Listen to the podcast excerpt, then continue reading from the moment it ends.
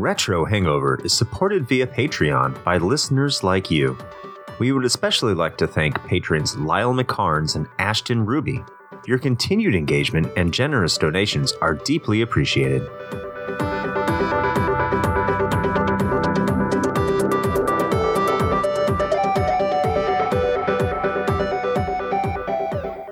Once again, listeners, and thank you for joining us on the Retro Hangover podcast. As the title of this one might imply, this is part two of our discussion on Phantasy Star for the Sega Master System slash Mark III with Paul from the Region Free Gamers podcast. If you haven't had a chance to listen to part one yet, I would highly recommend doing that because well, you might be a little lost as we're kind of jumping in halfway through the rest of our conversation. There was a lot to cover, and so let's get back into it. So uh, I suppose tr- transitioning a little bit from the the sound to sort of some of the gameplay elements because I think there are some things we should probably touch on. I know there's some things that I noted that I wanted to bring up because uh-huh. actually I, am also just interested on, in like Paul's point of view on this being. Before you that, get there, this game gave me PTSD. For what? Post traumatic sound disorder. Oh. Wow. Oh, we, we went up. Glad we went I'm here. A long way for that one. All right, cool. I hate uh, you, Shane. This is your fault. Yeah, I mean that's fine. Whatever. Um, so yeah, so a couple of things. I will point out that, uh, and this I imagine is probably even more egregious when you're playing this, like you know, o- OG Raw Dog. But um, man, okay, trapped chests are just like cruel. They're just fucking yeah. cruel because you know, first of all, uh, this is also partially my fault, okay? Because and Chris knows this because I I remember telling him this in Discord at some point when I was playing and I was just like, "Hey, uh did you know that like Myau has a trap ability and did you know that that means it'll disable traps cuz like I'm halfway through this game and I just figured that out." and so I had just been like taking traps to the face the whole time and just hoping for the best but even then, right, it's like still kind of this, it, it is a trade off, which I think there's some value in that. It's sort of this like, you know, value proposition. But at the same time, if you're like two or three levels deep into a dungeon, you come across a chest and, and you do end up having to make this decision of like, okay, do I do I want to open this because I'm risking the chance of getting an arrow to my face, which is not insignificant damage, by the way. Huge damage. Yeah, tr- tremendous damage. The most damage, actually. Shut up. And uh, and, um, and, so it's like, do I do that or do I play it safe and do I cast trap on this? But then I'm burning MP. That unless I totally fucked something up, I don't believe there's any way to regenerate MP in this game outside of resting. Am I right on that? Correct. Okay. Mm-hmm. Yeah. yeah, you're right. Okay. So it is a finite resource. So if you are in, like I said, two, three levels deep in a dungeon, you you are faced with a treasure chest and you're like, okay, what do I do? And granted, like I said, I think that's a pretty cool like decision that you have to make as a player. Like you actually have to stop and think. But at the same time, it is just straight up mean that like a lot of those chests, like you will get to the end of a very long hallway and just open it up. And not only do you take an arrow directly to the to knee? your, to to the knee and then you can't adventure anymore. But but also the fucking chest is empty. Oh yeah. Yeah. That's her that's that's that's not fun. Now, now to be fair this is why why Myau is the best character and i have created the cult of Myau because he does have the trap yes. ability. And he also for some reason has uh for most of the game has like the highest attack and highest defense if you play your cards right, which is unfathomable looking that looking at him considering he's a fucking cat. But I'm sorry. yeah. He is I mean also considering he gets the least amount a, of like equipment upgrades too. He doesn't need them. Yeah, very few. Yeah, that's true. He's just got those claws. They're just he's he's in. he's like a monk in Final Fantasy. You just it just he just goes bananas with his levels up. It's it's great. But talking about that, I think we should just brief. We should discuss uh, plot and characters. So mm. I think the plot. I'm going to be really be- brief with the plot. I was not impressed by the plot, but it's an 8-bit RPG, so I'm being very, very forgiving. The seeds are there, but even when you compare it to what was about to come out when you look at Final Fantasy II, for all its warts uh, with Final Fantasy II, and I don't think it's a very good game, it did have a decent plot. Phantasy Star 2 is it, it, there's there's a foundation there, there's a structure there, but the plot itself it's it's not very endearing. It very much leans into the gameplay and gets you from point A to point B and and uh, to get to the end uh, eventually. I'm I'm not a big fan of this game's plot. Um, anyone else have any dissenters? Because I'd love to. I mean, it. I I I felt like I was okay with it. Like it, it, you're right. It's I think pretty surface level for the most part, but I think it did what it needed to do, and I, I was it was enough to drive me mm-hmm. to the next like dungeon in town or whatever. I wasn't necessarily looking for some super like convoluted like uh, uh, Earth crisis story or whatever. But mm-hmm. I don't know, Paul. What do you think? No, the the it, it's a product of its time, very yes. much. You know, it's very simple. With that said, you know, it's kind of hard to beat a good revenge story, right? Yeah. That's that's what sets it up right off the bat. Lassic's brother or Lassic, Alis's brother dies and and Alis is like, "Well, I got to take care of this," mm-hmm. and uh, and she and she gets on with it. So you know, it, it's it is bare bones, but it's there, and compared to what else was available at the time, I would say it's fairly impressive. It's it's more cohesive than Final Fantasy. Yes, and and Dragon Quest didn't really have a plot, so it, you could say that like those were the only three real JRPGs at the time. Dragon Quest Two didn't really have a plot, for what it's worth. I will say it out Square Enix or out Squaresoft, Squaresoft, because it had the bad guy and then it had the big bad guy. Ah, yes. And that was something that Squaresoft did all the time. Like, you're at the final boss. Oh, by the way, he, they're not really the final boss. This is the real impending evil. Well, why is he evil? Because we say so. Just just go fight because it. Because reasons. also, for the yeah. record, Dark Falz with a Z is like the most like corn limp biscuit ass like name for an enemy I have ever heard in my life. It's so, so unfortunate, man, because like with those 8-bit games, you just can't get the same amount of you can't get the same amount of sound or I should say you can't get you can't get complex syllables like you can with Japanese characters. Yeah. So in Japanese characters, you've got Dark Force and in North America, it's like, well, dark, how can we dark. make Dark Force into eight letters? Let's do Dark Falz with a Z. Dark Falz.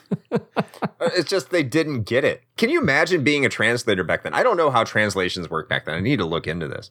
But you are a you are a translator in in the mid to late 80s and you're like, what is this Japanese word in katakana? I have no idea what this is.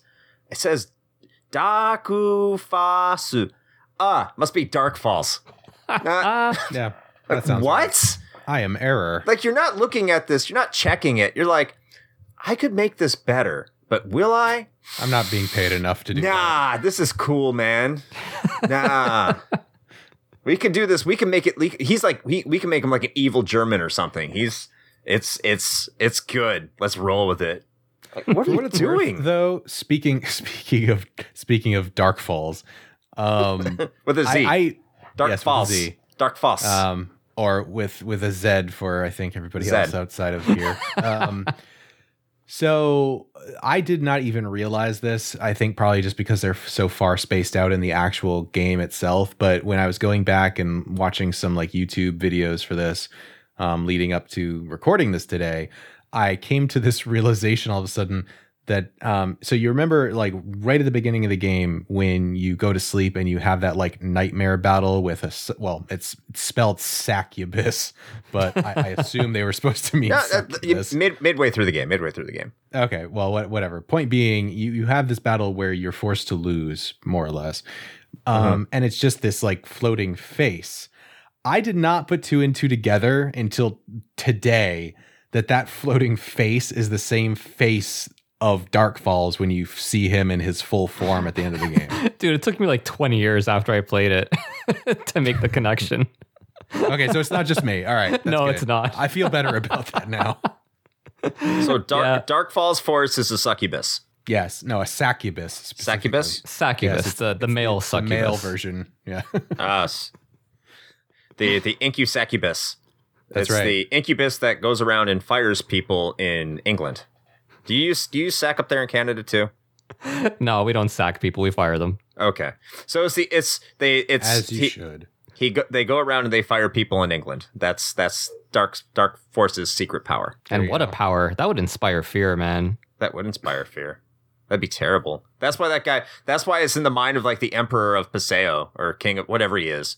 Is he the king of like Motavia? What the fuck is he? He's like the mayor. Like I don't a know. Mayor or some shit. Emperor Governor? or Mayor, something, right? but yeah, this it's probably a story passed along from middle managers to all their staff. You know, Yeah. you guys better behave, or else the Inky Incusacubus is coming. It's gonna fire you.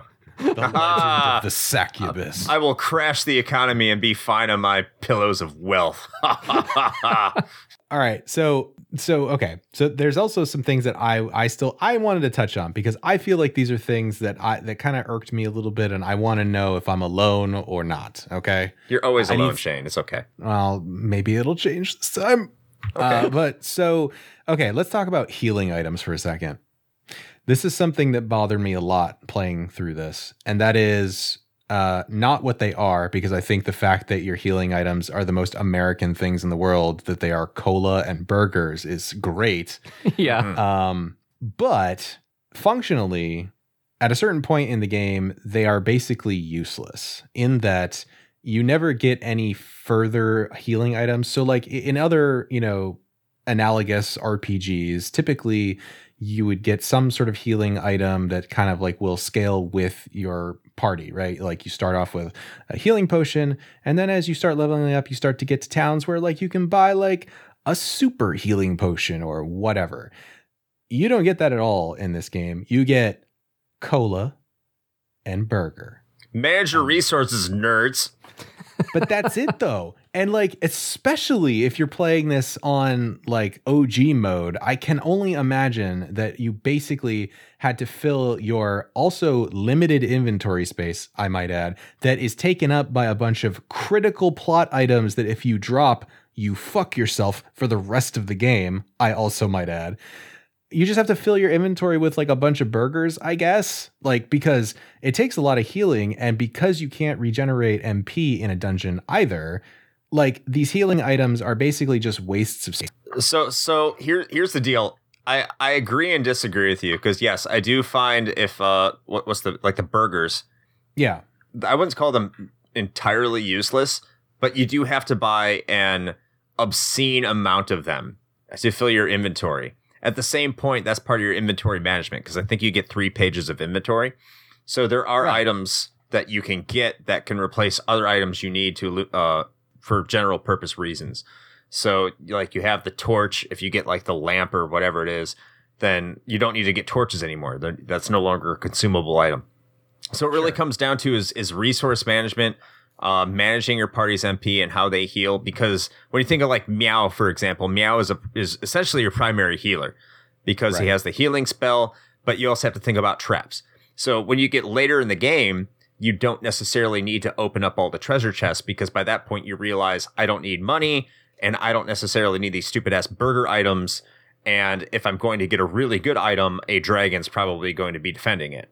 So it, kind of comes down to how the player adapts to their certain situation. And that's why burgers are a good backup. They're they're a supplement to a situation that you may run into if you don't know how to manage your MP correctly.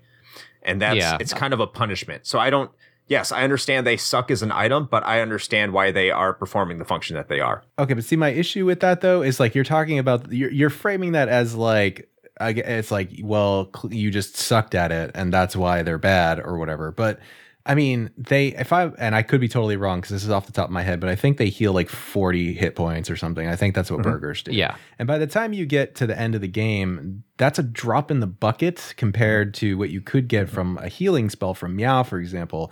But my, my point is is that even on Sega Ages mode, like when I was two, three levels deep into a dungeon on reduced number of encounters, I was still getting to a point where in order to keep my party, you know, alive or at least reasonably healed, I was skirting the line of just running out of MP for for Myau or or Alis or what have you. And then, so my backup for that is like these burgers, which basically do nothing in terms of HP and functionally just end up being a thing that takes up your inventory space instead. And yeah, you get like three or four pages worth of inventory, but when you're getting closer to the end of the game like that, as I mentioned, you end up having a whole bunch of these plot items in your inventory that you are deathly afraid of dropping because you might totally screw yourself. And so you have an even further limited amount of space to even work with. And I, I don't know. I just, I feel mm. like there should have been something. There should have been like a couple extra steps up for healing items to sort of be commensurate with where you were at later in the game. That's just my opinion. There probably should have been, but again, it's a product of the era. Everybody's still kind of learning back then. You know, the fact sure. that you have items that are droppable that are key items that you need to advance the game. mm-hmm. That that that kind of thing doesn't happen anymore either. With the burgers, I mean, what can I I don't know, man. I didn't really have too much of an issue. I just kind of used the burgers first before using any MP, and then I mm. usually had enough MP to kind of kind of keep the ball rolling. The fact that you don't get something that's an improvement like a happy meal, yeah. I mean, maybe that's some product placement opportunity. yeah, exactly. Maybe they can maybe they can do that when they uh, do the uh, the remake of the game or something. They probably didn't want to say Alis eats a Whopper. Very good. Whopper Wednesdays featuring Alis. I, I, do think we, we we can't understate the importance of Alis. I, I think that is something, you know, we touched in the brief history. That is a I think a significant thing in video game history that I don't think is often talked enough about. This is a mm-hmm. female protagonist in the mid 80s that at the time was largely a market and was advertised for males. This it, it's insane to think about that today. It really that, is. Yeah. Yeah, no, for sure. And I mean, like in a way, right? The the game itself kind of got just completely overshadowed in most cases by you know Final Fantasy or, or Dragon Quest, which is a shame, first of all. Um, mm-hmm. But then also, yeah, th- that very important point about you know this sort of breakthrough um, kind of also got lost in in in that as well which is which is kind of a bummer. But no, I think you're absolutely right. Yeah, I, I mean, unpopular opinion. Alis, to me, as far as consoles go, she's the first. I, I hear people referencing Samus a lot, and I'm like, mm. no, Samus was lazy. That was just a bonus at the end of the game. For all intents and purposes, for years before we figured it out, Samus was a guy. The game yeah. the game wasn't riding uh-huh. on female Samus's back. Alis was Alis was the first, and you know, it's it's really a product of that game's development team having a significant for the time amount of women in key roles. It's mm. uh, it's really impressive that they did that. And you know what, man? Honestly, as a kid, I couldn't care less. I thought it was cool. I don't know. But it's yeah. also something Sega did a lot because uh, uh, have you played the uh, the Ninja for the Sega Master System? Oh wow, I have not. So there's a arcade. It's a port of an arcade game that was called like Princess Ninja or something like that. So in the arcade, it was a female protagonist. So you really oh, think about it. Sega was doing things with with female protagonists in a very male dominated, and even to this day, I would say it's still male dominated in terms of like hard quote hardcore gaming. But introducing female protagonists like that, that's a huge thing for a company to do, especially when you look at the demographic, especially for the time. And you're absolutely right. I wouldn't call Sega like I wouldn't call Alis the the first first because of course there's plenty there's probably plenty of examples before that. I think you had like the Giana sisters that were trying to rip off. I don't know when that came out. Uh, they were trying to rip off uh, uh, Mario, obviously, but it was yeah. the first one anyone really tried to put any significant effort into without really trying to really cater to a certain demographic. Like they're saying, this is a game, this is your protagonist, and it wasn't. They weren't saying Alis is your protagonist. She's a female. It's a big deal. It was Alis is your protagonist. And that was it, period. That was it. Yeah. Well, also, I think it's important to note, and I, you guys can keep me honest on this one, but from everything that I've seen, this holds true. But I think it's also important to note that, like, Alis is not only the protagonist, but a protagonist that is just presented just as a person and not like basically a sex object. Like I don't want to go too far into that whole mess, but like Yeah. let's be real, right? Like most female characters in a lot of video games, I'm looking at you, dead or alive beach volleyball, like is basically really, you're gonna go there? I, I'm going I'm going right there. I'm going Counterpoint, dead or I'm alive going beach to the, I'm going to the king of jiggle physics. All right. no, but my point point being though is that like her her character design is very much just like yeah, like she's uh she's the, a heroine, like she's got she's badass, like she is just a person. And Mhm. I think that's important, especially at that time. Yeah, I don't think there aren't would- any. Uh, there aren't any overt explanations of her femininity, so to speak. Mhm. Like, there's nothing in there that kind of bludgeons you with the fact that she's a woman. She's just a woman, and that's it. Yeah. Yeah. And she's getting revenge on you know for her brother. I don't think you would see really an equivalent to that until Lightning in Final Fantasy 13.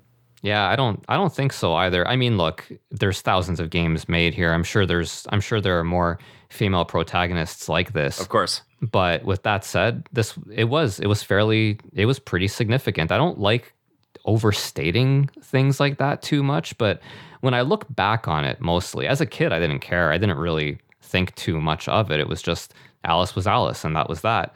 Um, But looking back on it now, yeah, it's pretty significant. Oh, the fact that you said even Alis was Alis and that was it, that even makes it more significant. I think so. I think so. It's a very, and I think this also just kind of speaks to the fact that it was women working on character design. Rieko Kodama is the one who did Alis's character design, and you know it. It's very sensible. It it feels like something a woman would design. Not that I would know, not being a woman, but if it's a guy designing a female character, I think you'd notice the difference. I I Boob can't armor? even.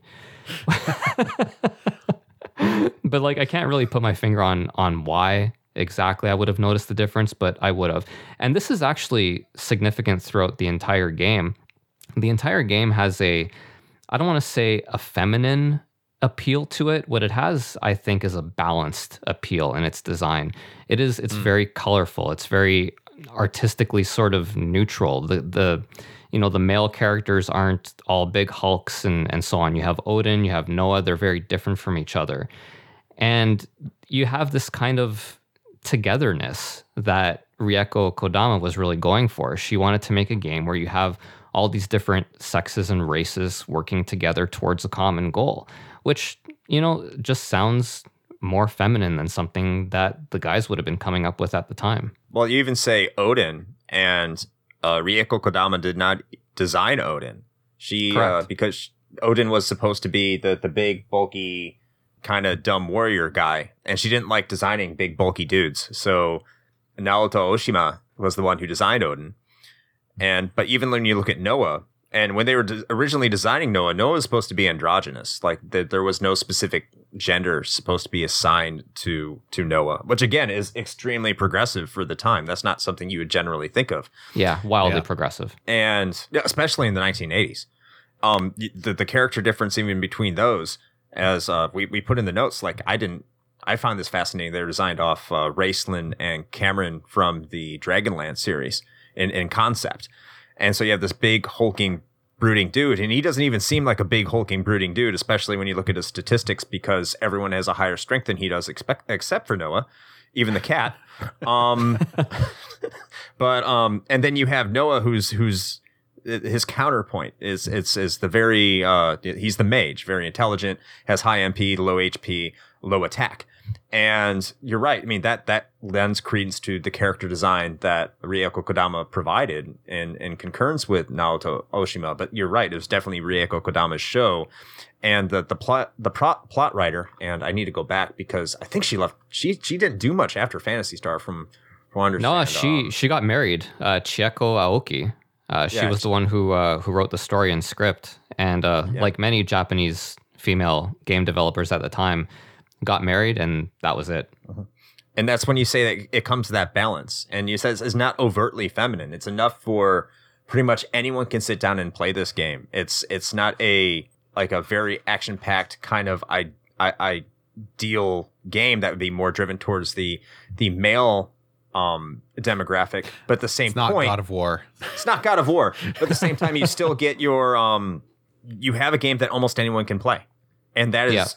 And it's it's progressive, and that is again, uh, uh, like you said with uh, like you said, Paul. Don't want to overstate anything, but it's it's really oh, it's really easy to overstate how forward thinking socially this game was when it was released at the time it was. Yes, man all this talk about this now just makes me like want to use our platform that we have to like champion Alis as like a hero for for for people because like I feel like she's she's like lost in a lot of ways to to gaming history and that's like a huge shame. It really is. It really is. I mean, thankfully, you know, we had Chun-Li come along a couple years later and that really kind of pushed things forward.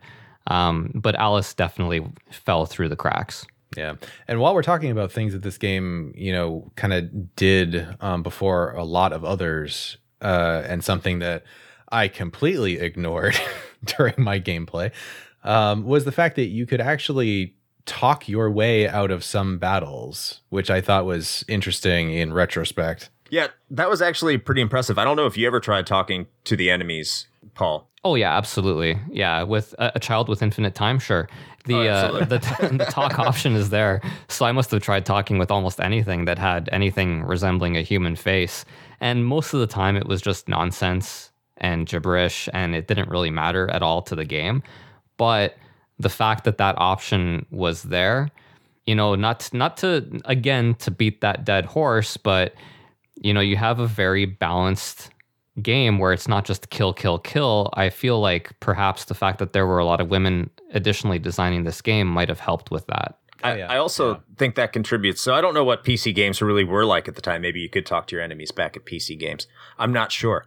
But in terms of console games, you really wouldn't see anything like that until um, the Shin Megami, uh, Shin Megami Tensei games. Yes, and that was for the Super Nintendo. Yeah, I yeah. think I think that was on the Famicom as well. Uh, don't quote me. But with that said, the talking in those games, it wasn't just kind of talking for the sake of talking. It was to recruit demons, right? Right. So even, it, was, it was way more advanced. Yeah, it, it, was, and it wasn't quite.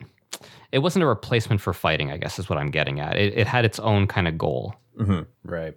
Yeah, and I, I mean, obviously, I'm not like the authoritative like source on all things PC game or anything, but th- nothing comes to mind immediately. Um, as far as the option to talk your way out of battles, kind of in the same way that this game presented it. Um, I mean, more recently, the only thing that I can think of, and it's not necessarily PC centric, but the only thing that I think kind of took this uh, idea and just kind of ran with it uh, was Undertale. Yes. Yeah. Now, again, you can't talk to everything like an Undertale. Like no. you can't you can't talk to the dune sandworms on Motavia or the Jawas that are ripped straight out of Star Wars. Uh, maybe you can talk to the Jawas. Can you talk to the Jawas? I know they're not called Jawas, but they're Jawas. They're they're um, Jawas, and I, th- I think the answer is no. I man, I can't quite remember. I think maybe some of them you can, some of them you can't. Man, you need an item to talk to him in the first place. Like the only thing I I used it once in the entire game, and the only time mm-hmm. I did it was with uh I think the Sphinx enemies. Mm-hmm. Yes. Um, and I don't recall if there was like an actual game reason for why I did that specifically with them, but I think that was the only time I did it, and then the rest of the time I just kind of ignored it. But it, it still, I think, just needed to be said that it it is impressive that that was included as like kind of an alternative to just you know hacking your way through everything. Yeah. yeah. M- most successful on the ice planet because you're actually fighting the native people of the planet while you traverse it. that's yeah, I suppose that's true. Yeah. yes. Like, oh, here's a native out in the wild. Let's kill him. Like, wait, you can talk to him. Nah, need the EXP, bruh. Okay. colonialism. Let's run him over with our ice dozer. I mean, like, not for nothing, but that ice dozer was fucking badass. Oh, it really it was. was. Really was. Yeah. I would say, honestly, I would say all the vehicles in this game are pretty cool. From the from the I mean, obviously the ice digger is the coolest one of all. But like even even just using the spaceships and going from planet to planet yeah. where they have that little cutscene, you know, mm. even that's really cool. Not to mention like the hovercraft. While the sound effects in this game not so great for the most part, the hovercraft sound effect is pretty cool. Yeah, no, it was. I, I had a lot of fun with with the uh, the different vehicles that were that were available. I guess the one technically, uh, the the first one, what was it like the all terrain vehicle or whatever? Yeah, I think that first one is like I think that's the one that's like technically not necessary. There's one of them that you don't actually really have to buy. I think it's the hovercraft. Was it the hovercraft? I don't know. It was one of them. No, like, the hovercraft. still- I think the hovercraft you need in order to get certain items. But uh, you yeah, you to get can. over like the lava and shit. But yeah, the Land Rover. I think eventually you can ditch.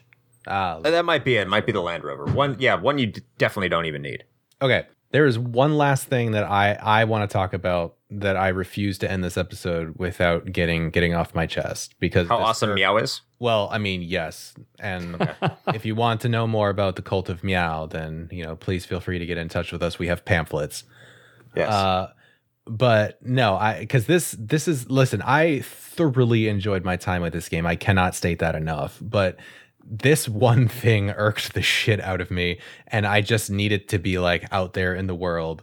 Again, sort of a, a product of its time, I will give it that but there is legit a somewhat very easy way to get just completely stuck and dead ended towards the end of this game. And I did it accidentally. With all the advancements and and all the recommendations, you found a way. I did. I, you know, much like a certain On casual mode. chaos theorist once said, life uh finds a way. And I did. And yeah, so okay, so here's the here's the deal, right? You get towards the end of the game and you use your cool little crystal thing to and again, spoilers, to reveal the the hidden flying fortress of Lassic. And you go up to this this flying island in the sky. You fight Lassic, and what you don't necessarily know is this if, and the, all of these things have to occur for this to happen, which I must reiterate, I did. Myau gets KO'd during the fight with Lassic, which he did. Alis ends the fight with not enough MP to cast Fly anymore, which will take you back to the last church that you visited, sort of like waypoints. Uh, and you do not have a transfer item in your inventory, which does the same thing as Fly, but basically for free because it's an item. Um, if you have all of those things occur, you get stuck on that floating island and you cannot complete the game in any way. That's your fault.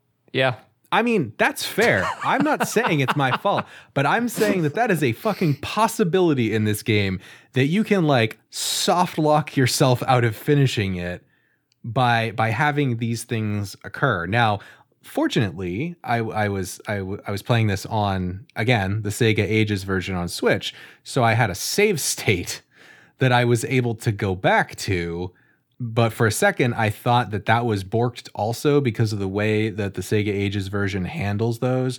Sometimes it likes to auto save at certain points and i thought i had auto saved over my previous one but luckily that was not the case.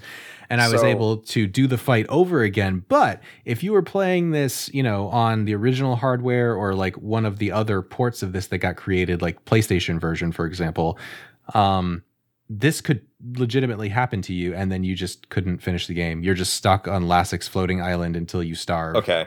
Okay. I got. I'm I I'm got it. kind of amazed that you were able to accomplish Yes. that. I had never heard of it. I mean, it makes perfect sense when you state it, right? Yeah, you do have to have all these semi unlikely things occur in order for it to happen, but that I mean, it's an impressive accomplishment in and of itself. Yes, thank you. I, I appreciate that. two things. You have you have no idea what happened. Like I was sitting on the couch doing this and, and my fiance was sitting there with me and I was just like, Are you are, are you shitting me? She's like, What? I'm like, You've got to be kidding me. She's like, What? I'm like, I I can't finish this fucking game. And like Oh my god, I, I had a moment. It was but luckily, like I said, the save state to the rescue. So, so three things. I was going to say two things, but three things I've learned from your conversation. So, for, before I get started on this, Paul, have you played Lunar Silver Star? Uh no, not in any meaningful way. Damn it. Okay. Well, first of all, first thing I've learned is Shane sucks at managing resources. Yes. Because the reason I say that is, second of all, you can save this game at any point. So if you save the game with Myau with zero HP before you went to go fight a boss, in an area where you can go back and replenish your AP, H, uh, your entire party with all its stats, going through the dungeon on an area where you can find a map, like I don't know. Um, No, no. Okay, no. Hold on. Hold on a second. No, no. We need to clarify that. So yes, Okay. you can save at any point. Uh huh. And I had he did not have zero HP MP. Or uh, well, well, no, Myau was dead. That's Myau was point. dead. Yes, that's what I said. For this to occur, Oh, me- 'cause before the Myau is battle. the- Myau, Myau is was dead one before that the battle. flies you back, right? So Yes, he- like, he if died before the battle. gets KO'd during the fight with Lassic, and then Yeah. Alis doesn't have enough MP to actually cast Fly to get you out of there, and Uh-huh. you don't have that transfer item, you are stuck. That's my point. And it's still impressive that you were able to accomplish this. Okay, but what was your third point, Chris? Because apparently you had something else. Okay, so like no, because like yes, if you save before you get to the boss and you save when Myau is dead, that's your fault. I'm sorry. that's your fucking fault. If you save when Myau is dead, that's your fucking fault. Okay, again, as I said, Myau, I did not go into the battle with Myau dead. He fucking died during the battle. Did you save before the battle? Yes. So then you could have warped out of the dungeon and went back into it. Or you could Right. refought the battle. Right. And so here's here's where you can save anywhere. right. And here's where I almost screwed myself on this was You saved when with Myau dead. because I saved after the fight because I was like, all right, well, we can just go back because, like, you know, I'm done now, right? And I totally forgot that Myau was my fucking ride back. so I, like I said, I take ownership of this. My point is, is that this is even possible. It's a thing that can happen. No, yes, you're right. It can happen, especially if you're terrible at, at management skills. Uh, My third point, my third point, um, and this is why I asked about Lunar, is wow, are there parallels to Lunar in this game for anyone who's played Lunar? Uh, Yeah, so you the brought main, that up when we were talking about it. Yeah. so in Lunar, you are a boy named Alex who needs to go become a dragon master, and he has a flying cat pet named Nall, which isn't like Myau, but eventually, towards the end of the game, spoilers for Lunar, by the way. Oh my god. Um, yeah, probably some of you are going to be upset, but Nall, you find out, is a dragon, and you can use Nall to fly on to get to places, and he becomes a giant dragon. So it's like, wow, main character in Lunar's name is Alex. Your flying pet cat becomes a flying dragon, and you have a party with all this diverse area, and it's and there's di- multiple planets. And like, wow, they got a lot of shit from Phantasy Star if you really sit back and think about Lunar. yeah, no kidding. Not something I had not something I had realized for sure. Yeah. I was going to say, what was the, what was like the time frame of this? Like, when did Lunar come out? 93, 94? Oh shit. All right. So I mean that I guess that was enough time for nobody to notice. Yeah, and it came out for the Sega CD. So it even came out on the same um, line of consoles. It was a Sega CD exclusive until it came out on the PlayStation. Man, I wonder if there's any overlap between developers. I don't think there is. I think I would have No. noticed that. But uh, yeah, that's uh, that's unfortunate. Yeah, it was Game Arts that uh, developed developed Lunar, and of course, Working Designs uh, produ- uh, published it in the United States. Yeah, and I mean the and PlayStation. and Hayashida, he did eventually, um, Kotaro Hayashida, he did actually eventually go to Game Arts, um, but that was well after Lunar. This was when Grandia was developed. yeah, maybe. I mean, who knows how? I mean, Game Arts and Sega were pretty close though. Yeah. Game Arts did a lot of their work with Sega. So if that was Game Arts' first RPG, and I'm not sure, I'm not doing a revision review of Game Arts right here. But if that was Game Arts' first RPG and they used Phantasy Star as their template, I could completely understand what they were doing. Yeah, you could do a lot worse. You could do a lot worse. Like you could do, I don't know, Dragon Quest. Ha ha! Man, it's a sick, timely Dragon Quest burn. I know. A lot of people are gonna be like, ha ha, Dragon Quest, we got you. And your massive success. It's terrible. Uh, all right. So, um, I don't know how how are we feeling, gentlemen? You think we're getting close to the end of our of our discussion here? Uh, I we think- should ask uh, Paul. Paul. Well, he did ask Paul. He was about to respond, and I cut him off. Haha. Um, Great. So, Pa- Paul, do you have anything that you want to contribute? no, I think uh, I think your guys. I think the research was uh, was super thorough. I was really impressed with it. Um, the only question I have for you guys. So towards the end of the game, you visit. I think it's a jail, and uh, there's somebody there named Miki, and she asks if you like Sega games. Did you guys? That was you that guys- wasn't in a jail. Oh, it was in that smelly town. I think. I don't. Yeah, I don't in- remember. Yeah, Yeah, it was in a town. It wasn't Yeah, in a with a- jail. with a town with a lot of gas, which I chuckled at a little bit. Did you guys do both replies, yes and no? Oh hell yeah! No, I saved right before that so I could see both. yeah, that's uh it's a it's a fun little part of the game. That uh that character, if you want to call her a character, is actually one of the developers, uh, Miki Morimoto, and uh, she put herself in the game to talk about Sega games. That was something I noticed you guys didn't put in there, which I thought was an amusing little little factoid to throw in here. Oh yeah, yeah, absolutely. And I think what was the answer if you say like no isn't something to the effect of like why are you playing this game then? yeah. That's that is one thing I love about Sega games in general is they're very self-referential and they don't they don't give a shit. Yeah. They they certainly don't. Not the same way you meant it, Shane. Well, anyway, on that note, um, so all right, as we are wont to do, I got to bring that one back because I haven't been using it lately. Chris has been stealing it from me. Um, I've inherited it. Yeah, yeah, sure. I mean, that would you, imply that you, I gave it to you. You, you have, you, you have, like accepted the want. I was born into it. Molded by it, perhaps. Molded by it. Uh, we, we like to talk about whether the game uh, holds up today. And no one cared until I wear the mask, Shane. That's true. I mean, I, I certainly care that you wear a mask right now. That's for sure. So I don't know. What what are our thoughts? I I, I suppose maybe I'll I'll go ahead and get mine out of the way first. Um, and I I would say yes with some strong caveats that like if you're gonna go and play this one today, unless you are the kind of person that is super into you know slightly dated mechanics and some perhaps unnecessarily difficult like old school RPG kind of kind of experiences I think going with the Sega Ages version is going to be your best bet. Those quality of life improvements are called that for a reason. Uh, and it does make the experience far more palatable in this day and age. And as I said earlier in the episode, it's probably the only reason that I actually finished this game and thoroughly enjoyed it as much as I did. So that would be my recommendation. I know that there are some other ports of the game that you could try that have some bits and pieces of those improvements, but not all of it together in one package. I will say the one thing that was, I suppose, missing, maybe if you want to call it that, from this one um, was the graphical overhaul that I believe the PlayStation version got. But frankly, I'm glad PS2, they didn't. PS2. Oh, PS2.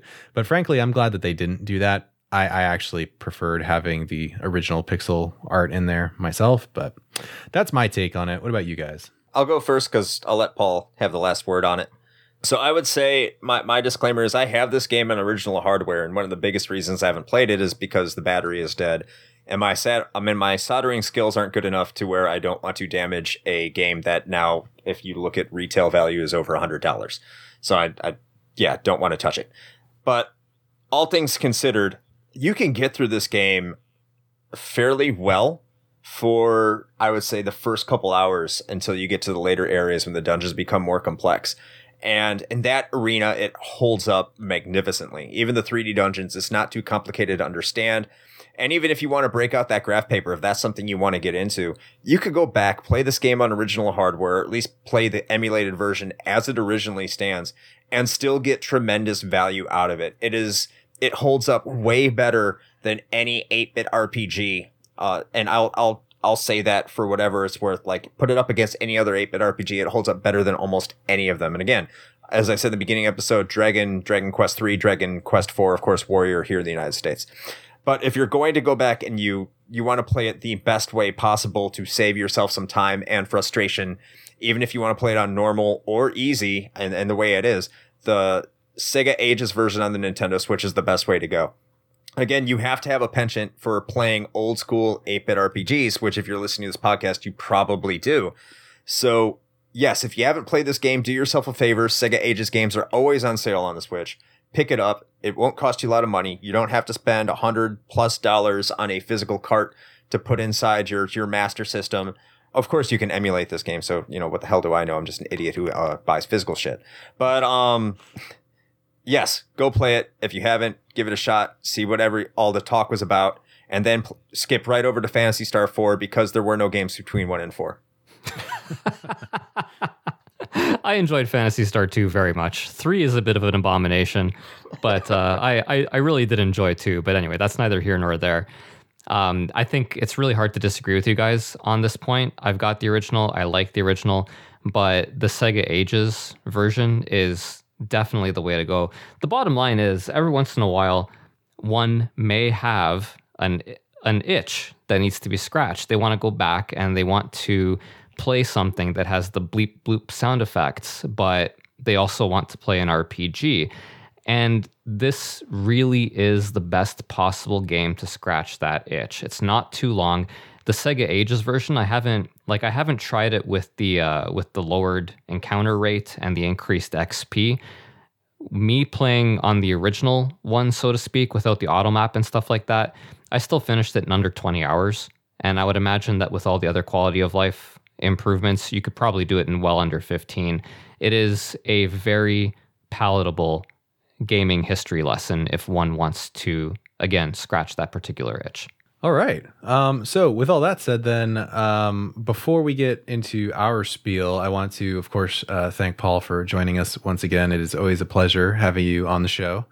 Thank you. Yeah, it's always great to have you on, Paul. And uh, and Paul, uh, for for the listeners who may not have caught you the first time around, um, where uh, where can they find you on the internet, and and what do, what do you do out there? I try to avoid the internet as much as possible, but That's when smart. I am there, um, I'm co-hosting the Region Free Gamers podcast uh, with my international gaggle of co-hosts. So you can find us there. We're available wherever the heck you can find podcasts, and if you want to reach out to us personally, uh, we're on Instagram at Region Free Gamers Podcast. And if for whatever reason you want to get in touch with me personally, if you really love Phantasy Star and you want to commiserate, I'm I'm totally down for that. Uh, you can find me on Instagram, Paul's underscore game room. Awesome. And as far as we are concerned, um, if you're listening to the show, then you've found us. So congratulations. Um, but we're, we're in a couple other places too. You can also find us on uh, Instagram, Facebook, uh, pretty much most of the major social media platforms. You can just search for Retro Hangover and we'll be there. Very um, easy to find. Yes. And we, of course, always have our Patreon running. So if you like what we do and you'd like to support us in that sort of fashion, um, we would be eternally grateful. So you can find that at bit.ly slash RH patron. And uh, depending on which donation tier you decide to choose, you can get some pretty cool benefits. You can join us in our Discord. Uh, you can get access to our exclusive uh, bonus audio content feed where we do our rapid fire reviews and uh, bloopers and outtakes from these recording sessions, which uh, invariably include Chris's dog more often than not.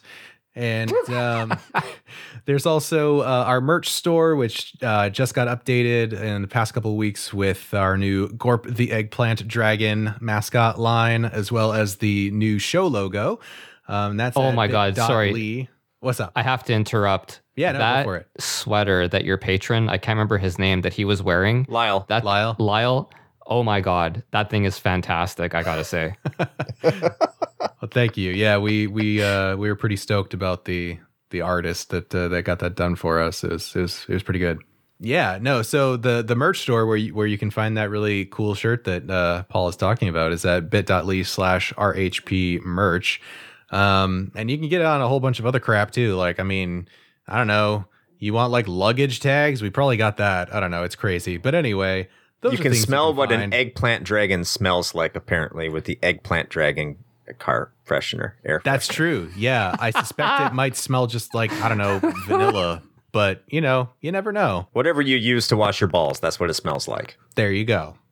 Hopefully, uh, you do wash your balls. This is uh, the retro hangover hygiene minute. Uh, so, uh, Chris, uh, anything else you want to throw in before we uh, before we shut this thing down? Oh yeah, make sure you check out our Sunday streams on Twitch. That's every Sunday on Twitch, of course, what I just said, at 2100 Eastern Time. Uh, we we try to start at 2100 anyway, unless we have technical difficulties and we have shitty internet. So that's always a possibility. So just bear Whee! with us and 2100 ish. We'll go with that. And so we also have the YouTube channel uh, where you can find our videos if you're not able to catch up with, with us there. Also, you can find me on Instagram. A lot of the stuff I post on Instagram ends up on the Retro Hangover Instagram feed. You can find me at, at Xodyak, which is uh, X O D Y A K.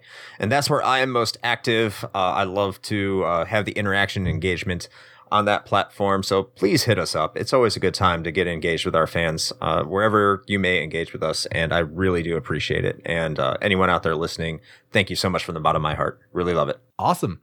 Uh, Paul, any last parting words? Go play Phantasy Star. Yes. Succinct. I like it. All right. Well, uh, with all of that said, until next time, play with your Odin sized joysticks.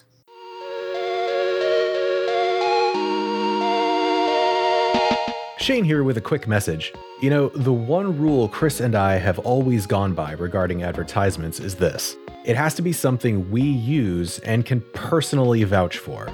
If you know me, you know I love coffee, and Bones Coffee Company has been my go to for home brewing for quite some time now.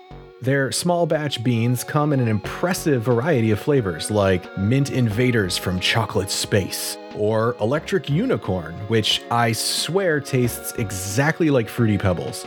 And the best part? No added sugar or calories involved, just natural flavors infused right into the beans themselves. Build your own sample pack of five 4 ounce bags to find out which flavors speak to you, or jump in headfirst with full 12 ounce bags. They've even got K cups. Step up your homebrew game with Bones Coffee by visiting bit.ly slash RHP Bones. That's bit.ly slash RHP B O N E S.